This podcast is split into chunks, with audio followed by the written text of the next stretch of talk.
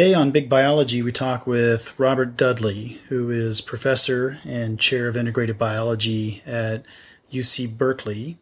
He recently wrote a book in 2014 called The Drunken Monkey, Why We Drink and Abuse Alcohol, published by University of California Press.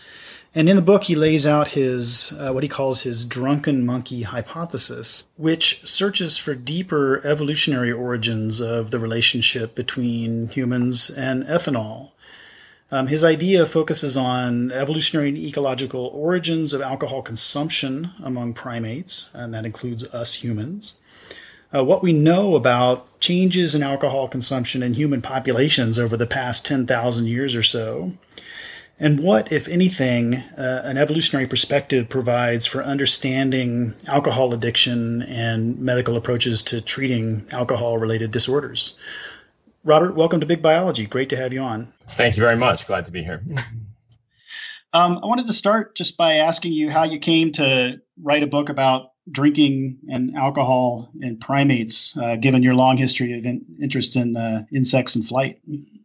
So I am a primate, and I do drink from time to time, but that's not what really motivated my interest in this topic. I've been spending a lot of time in Panama over the last 3 decades now, and I see a lot of animals, and I see a lot of monkeys, and I also see a lot of fruit, one way or another, even though I'm usually studying insects and hummingbirds. So one day, just sort of thinking about it, why are we drinking monkey fruit, human alcohol, monkey fruit, and it just sort of clicked that perhaps there's a link via natural fermentation of nutritional substrates that binds primates, which are an ancestrally fruit-eating group, to selection of fruit in the wild and ultimately to human modern-day drinking behavior.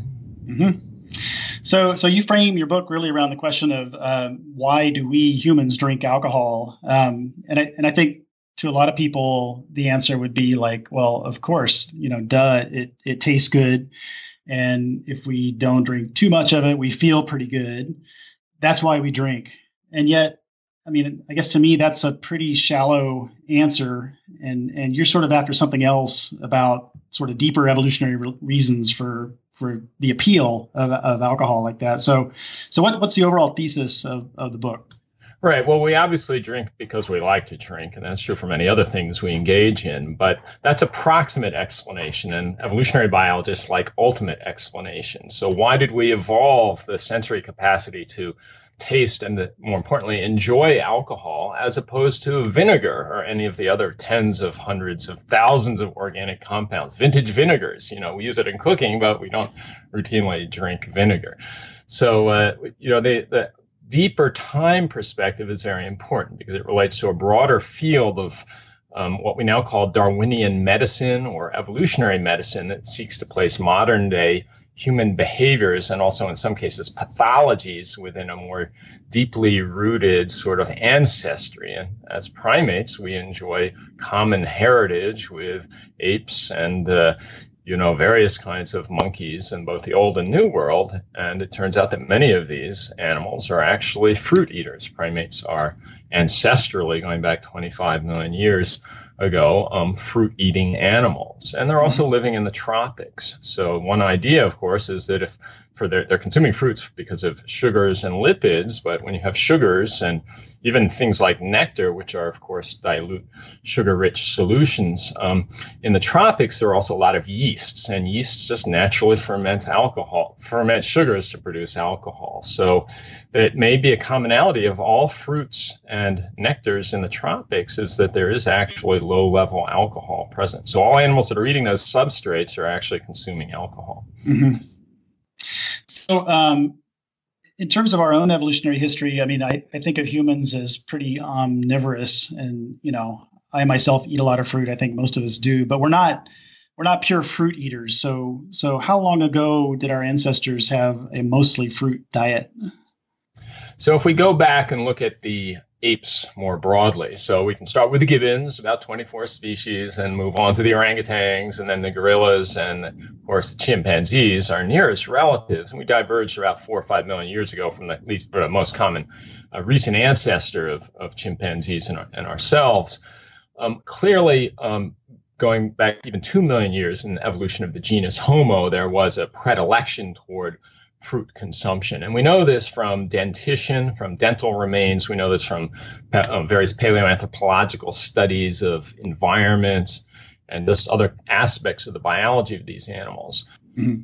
Okay, so let's talk about that association. So why is it that fruits themselves produce alcohol, and why is that associated with nutrition and calories from sugar? So fruits derive from flowering plants, otherwise known technically as angiosperms, and they are engaged in an evolutionary mutualism with animal consumers. So many fruits are not dispersed by wind, but rather they are dispersed by animals, which consume the fruit, and then either in their gut or just via past sort of throwing off the seeds, effect translation in space as, say, dispersal for the benefit of the plant. So this, in these mutualistic arrangements, it's important for both participants to have a benefit, otherwise it won't evolve. And the benefit provided by the plants to the animals is nutrition. And usually, if you think about sugary, rich, gooey sort of tropical fruits like mangoes or pineapples or any of the hundreds of other kinds of species, and there are literally thousands of kinds of fruits in the tropics, they have pulp. And within that pulp is mostly sugar. It's actually a lot of water, but there's sugar, there are structural carbohydrates. In some cases, there are lipids as well, fats. But animals consume all of these compounds with relish. So if you have sugars in aqueous environments, and you can do this at home, of course, by adding sugar to water and a little bit of yeast, and you will generate alcohol. The yeasts are actually producing it, and of course, not the plants. But it's an inevitable consequence of having the carbohydrates, sort of low molecular weight sugars like glucose, fructose, sucrose present within water. You do need the yeast to participate. And it turns out yeast spores are everywhere. They're everywhere on plants. They're in the air, particularly in tropical environments. They land on fruits. They even land on flowers before flowers turn into fruits. And sometimes you might have had the experience of opening up an avocado. It looks great, and it's rotten from the inside out. That's because of the fungal spores were actually deposited at the floral stage. So the yeasts are everywhere. Sugars are within fruit. Yeast ferment sugar to produce ethanol, and that is a ubiquitous cue then to any animal, both over long distance to smell alcohol. It'll tell you where the sugar is, but also over short distance to kind of like get a better heady sort of brew and odor, like lets you decide which fruits might be best to eat, which is the ripe fruit. So you're only going to get this outcome when you've got sugars within and available for consumption. And what do you expect are the sort of highest levels that fruits would attain? I guess fruits that are being eaten by primates, right? That's the key question. So. Exactly. So we did this set of measurements on palm fruits in Panama that we know white-faced monkeys and spider monkeys and some other monkeys and a lot of other mammals are eating. And using my a priori initial characterization of fruits as ripe, in other words, they look like they're suitable for consumption, the average value was 0.5% of the fruit pulp, which doesn't sound like very much. But these animals can eat up to 10% of their body weight a day in fruit because they are dedicated fruit eaters. So it's not just a concentration of what you're drinking, but how much you drink of it that determines the overall dosage. Mm-hmm. But we did get some over what I thought of as, or characterized a priori as overripe fruits, which are as high as 8% alcohol. And it's really tasty stuff. You know, it's like, this is really nice, rich palm fruit pulp. So you try it yourself? Oh, absolutely. Yeah. Are you kidding? Yeah, it's good stuff. Yeah. So we want to get back to humans here pretty soon, but since you brought it up, I want to ask about mechanisms of drunkenness. So what is it in some non-technical way that ethanol does inside our bodies that makes us drunk? Unlike all other psychoactive drugs that humans consume recreationally, ethanol has no specific receptor or binding molecule. So there are no ethanol receptors on particular neurons in our brain. Instead, it acts much more broadly on the central nervous system, and it's not entirely clear what the effects of the ethanol are, other than to change what's called membrane fluidity, basically how cell membranes are sort of composed and can move, and more importantly, can allow other proteins and other receptor molecules embedded within those membranes to move relative to one another. So it's a very broad-acting molecule. And what's kind of interesting is just to think that, well, maybe it is the original drug, and since it is psychoactive, and the argument of the drunken monkey hypothesis is that the psychoactive properties are beneficial in the context of feeding on fruit. So basically it's what psychologists call hedonic reward. So consumption of ethanol stimulates further consumption of the ethanol-containing substrate. So when you get to ripe fruit crop in the tropics, consume as much as you can. You binge consume to prevent others from getting it. So there's a lot of competition. The microbes are already there that you feed until your gut fills up. And animals don't get drunk in the wild most of the time because their gut fills and they satiate before they can get high level of ethanol reward. So there's just a much more broad-acting basis for ethanol's effects in the central nervous system of mammals. But interestingly enough, some of the there are pathways called dopaminergic pathways, which are involved in the regulation of feeding behavior, which are similarly stimulated indirectly via alcohol consumption. So it may be that somehow ethanol is piggybacked onto these reward pathways in our brain for historical evolutionary reasons were actually very beneficial. But now we have high concentration, high availability alcohol. It's like with high sugar availability, high fats availability, things can go badly wrong. And Robert, you mentioned a few other potentially adaptive benefits of alcohol consumption. I wonder if you want to say anything about that in terms of protection against microbes in a direct way and lifespan, those types of things. Yeah, so ethanol is a microbicide. And going back to the 19th century, there were cardiologists and doctors then and cardiologists now have noticed that low-level ethanol consumption seems to be protective against cardiovascular risk relative to either high-level consumption or no consumption. So this is what epidemiologists call a nonlinear dosage response curve, that there's kind of a sweet spot in the middle for consumption of certain things. And that's true for heavy metals, that's true for vitamins, that's true for a lot of things. But this is something that animals are sort of routinely exposed to if they're drinking nectar or consuming fruit. At least that's the hypothesis. So what this argues, and there's a jargony word called hormesis, which suggests it's this nonlinear dosage response curve that suggests that if you are evolutionarily exposed to something at low concentrations, you evolve the capacity to metabolize it, but also benefit from it relative to abnormally high concentrations on the one hand, or to its absence on the other. So that concept of beneficial effects of low-level chronic routine alcohol consumption has been eminently borne out by about 40 years of hardcore epidemiology looking at cardiovascular risk and controlling for all other kinds of things. So there are definitely some benefits, and the mechanism has actually been figured out. Ethanol interferes with formation of arteriosclerotic plaques in coronary arteries, and which is a primary pathway for cardiac disease. And there's secondary evidence suggesting that the initial formation of those plaques is by bacteria, which, of course, would be susceptible to ethanol as a microbicide. So it may actually ultimately, in modern-day humans, the beneficial effects of low-level drinking may link back to the ancient association between yeasts, fruits, and bacteria, so ethanol being a microbicide. That's one of the possible benefits. But you get the same result for fruit flies if you expose them to low-level alcohol. You can increase lifespan of fruit flies. We're going to take a quick break. Big Biology will continue when we come back. I've got a follow-up question, too, about ethanol as a microbicide. So I think your implication is that blood alcohol levels are high enough to have antimicrobial activity. So is there any evidence that they do? So in humans, the epidemiology shows that not just consumption of ethanol, but particularly consumption of ethanol in association with food provides cardiovascular benefit. And if you ask, where are the microbial contaminants?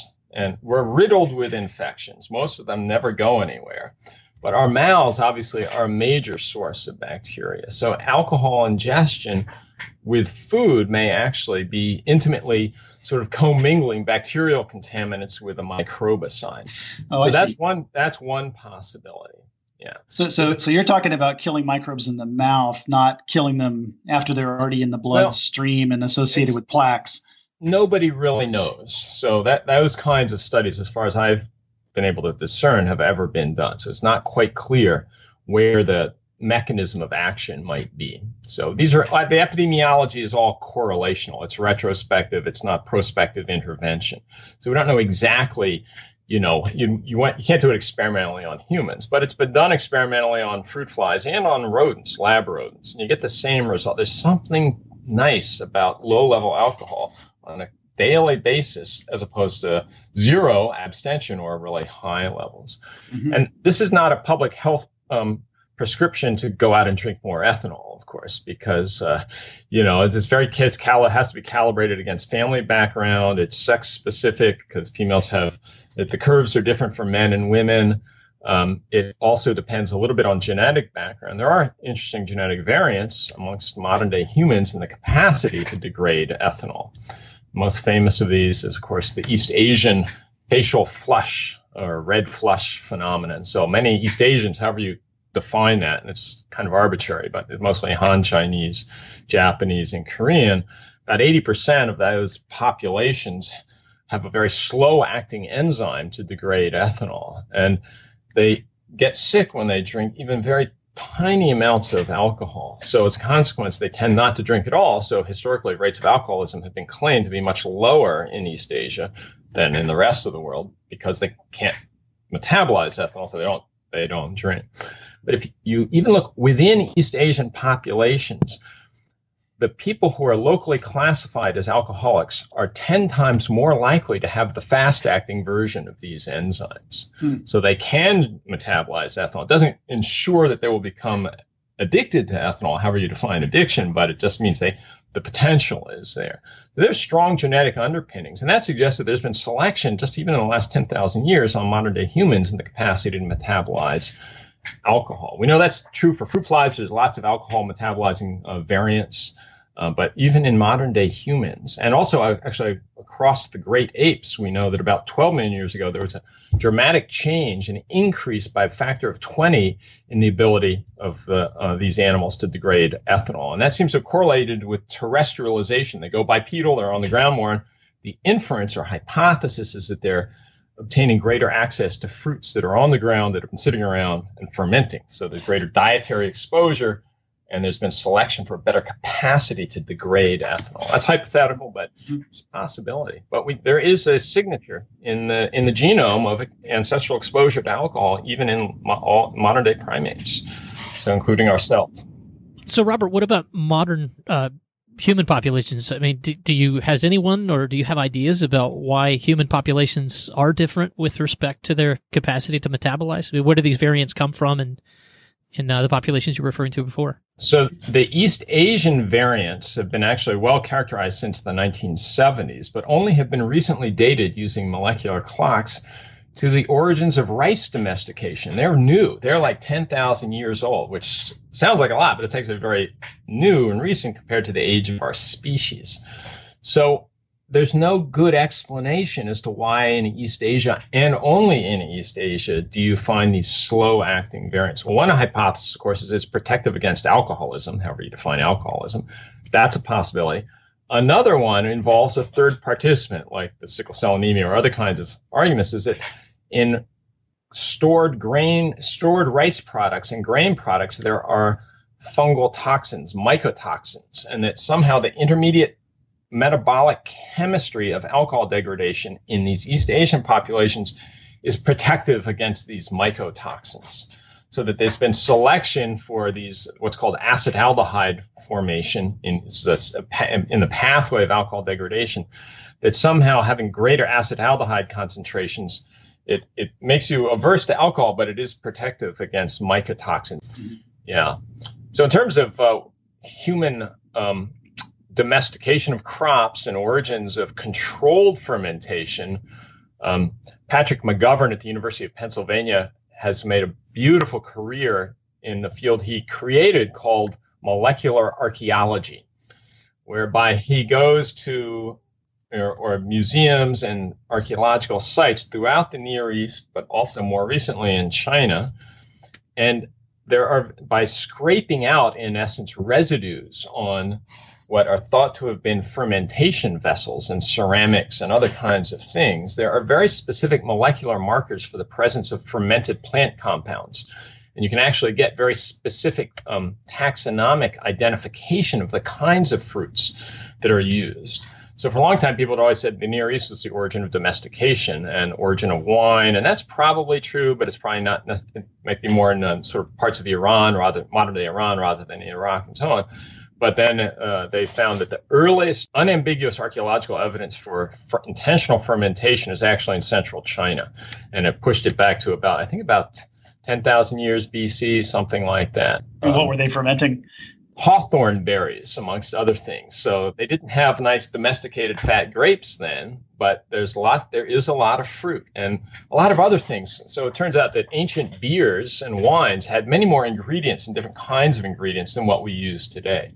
So Patrick has actually partnered with a brewery on the East Coast to recreate many of these ancient brews, and they're very different and they're very tasty. You know, it's just a question of what you like and what you're exposed to. So it's but there's a broader hypothesis out there is that the origins of domesticated crops are as much about grain and fruit storage for the purposes of generating alcohol as they are for long-term storage of carbohydrate. So in other words, that fermenting is a way of preserving grains and fruits because alcohol is a microbicide. And in fact, if you go to parts of Africa or the Indian subcontinent, many times people will drink, it's a combination of eating and drinking a fermented millet or sorghum kind of paste. So it's neither liquid nor solid, but it's a fermented product of agriculture. So that would have been an easy way if you had grains, an incipient domestication of grains and fruits and things like that. You just throw it all into a big vessel and you just store it there and it starts to ferment and you consume some and you add in more substrate, and that may have been as important to the origins of domestication of crops as was, say, bread making or any of the other more classical ideas. So we have a long, tight history with alcohol. That's a pretty good segue into what are we going to do with this information? I mean, the drunken monkey hypothesis I personally find fascinating, but you know, I've been indoctrinated a long time ago. I've been teaching evolutionary medicine for years. There's a lot of skeptics out there, as you know, about just the tenets of evolutionary medicine generally, and they come from a bunch of different perspectives. But what have been your responses? And I mean, I guess the argument about the environment being different now than it was, being able to get lots of concentrated stuff fairly readily. That's a big part of it. But knowing that, or knowing what, having this hypothesis for the drunken monkey, what are we going to do to change our behavior to minimize alcoholism? Yeah, I think one way to think about it is to realize that it is an attraction to alcohol may be a general feature of sensory biology of primates. It's not something you can turn off very easily. And that's true for drive for calories more generally. You can't just prohibit consumption of calories, prohibit consumption of alcohol. That doesn't work as a public policy sort of prescription. Instead, you have to think more broadly about, even though people do engage in sometimes self-destructive behavior, how can you mitigate the exposure and mitigate the consequences of that behavior?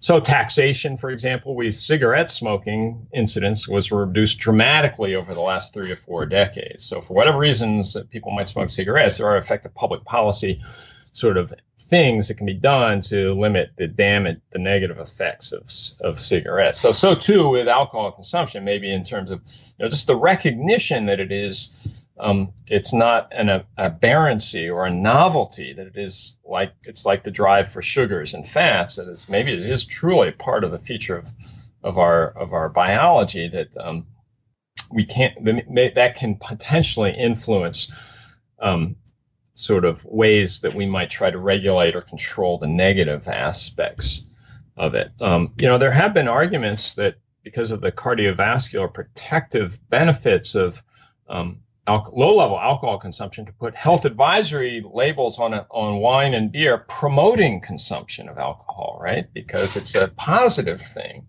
That's a kind of a inverse argument. But at the same time, we don't really know much about what regulates the transition from kind of, we'll call it responsible drinking to excessive consumption. So I think, you know, there's no just knowing where things came from doesn't necessarily tell us how we can treat sort of subsets of the deleterious or negative behavior. But the historical context is always going to be relevant for things like sickle cell anemia and a lot of other sorts of features. If you really just want to understand it, it doesn't explain how to solve some of the addictive disorders, but just to try to understand what is addiction more generally. So I think just trying to understand the basis of the attraction to alcohol, ultimately one would hope would lead to a better sort of set of treatments and possibly a cure for the disease. Well, yeah. Thanks so much for joining us, Robert. Really appreciate it. And my pleasure. It was great. Yeah. I have one last question. Sure. What are you going to drink tonight for dinner? Oh, what do I have lined up? We have a Cabernet Sauvignon already open. Yeah. So okay. That's just going to add a party on the weekend. So I 1 to 2 glasses a day, just to be on the safe side, but nothing to excess. You got to protect your health. Everything in moderation. Yeah, that's right. So there you go. Okay, guys. See you later. All right. Thanks a lot, Robert. Take care. Bye. Bye. Special thanks to Matt Bloyce for editing and production help. Thanks also to Gerard Seppes, Romain Boisseau, Devin O'Brien, Steve Lane, Victoria Doloff, Haley Hansen, Holly Kilvitis, Travis Flock, Meredith Kernbach, Chloe Ramsey, Jeff Olberding, Laura Schoenley, Cynthia Downs, and Suzanne Miller.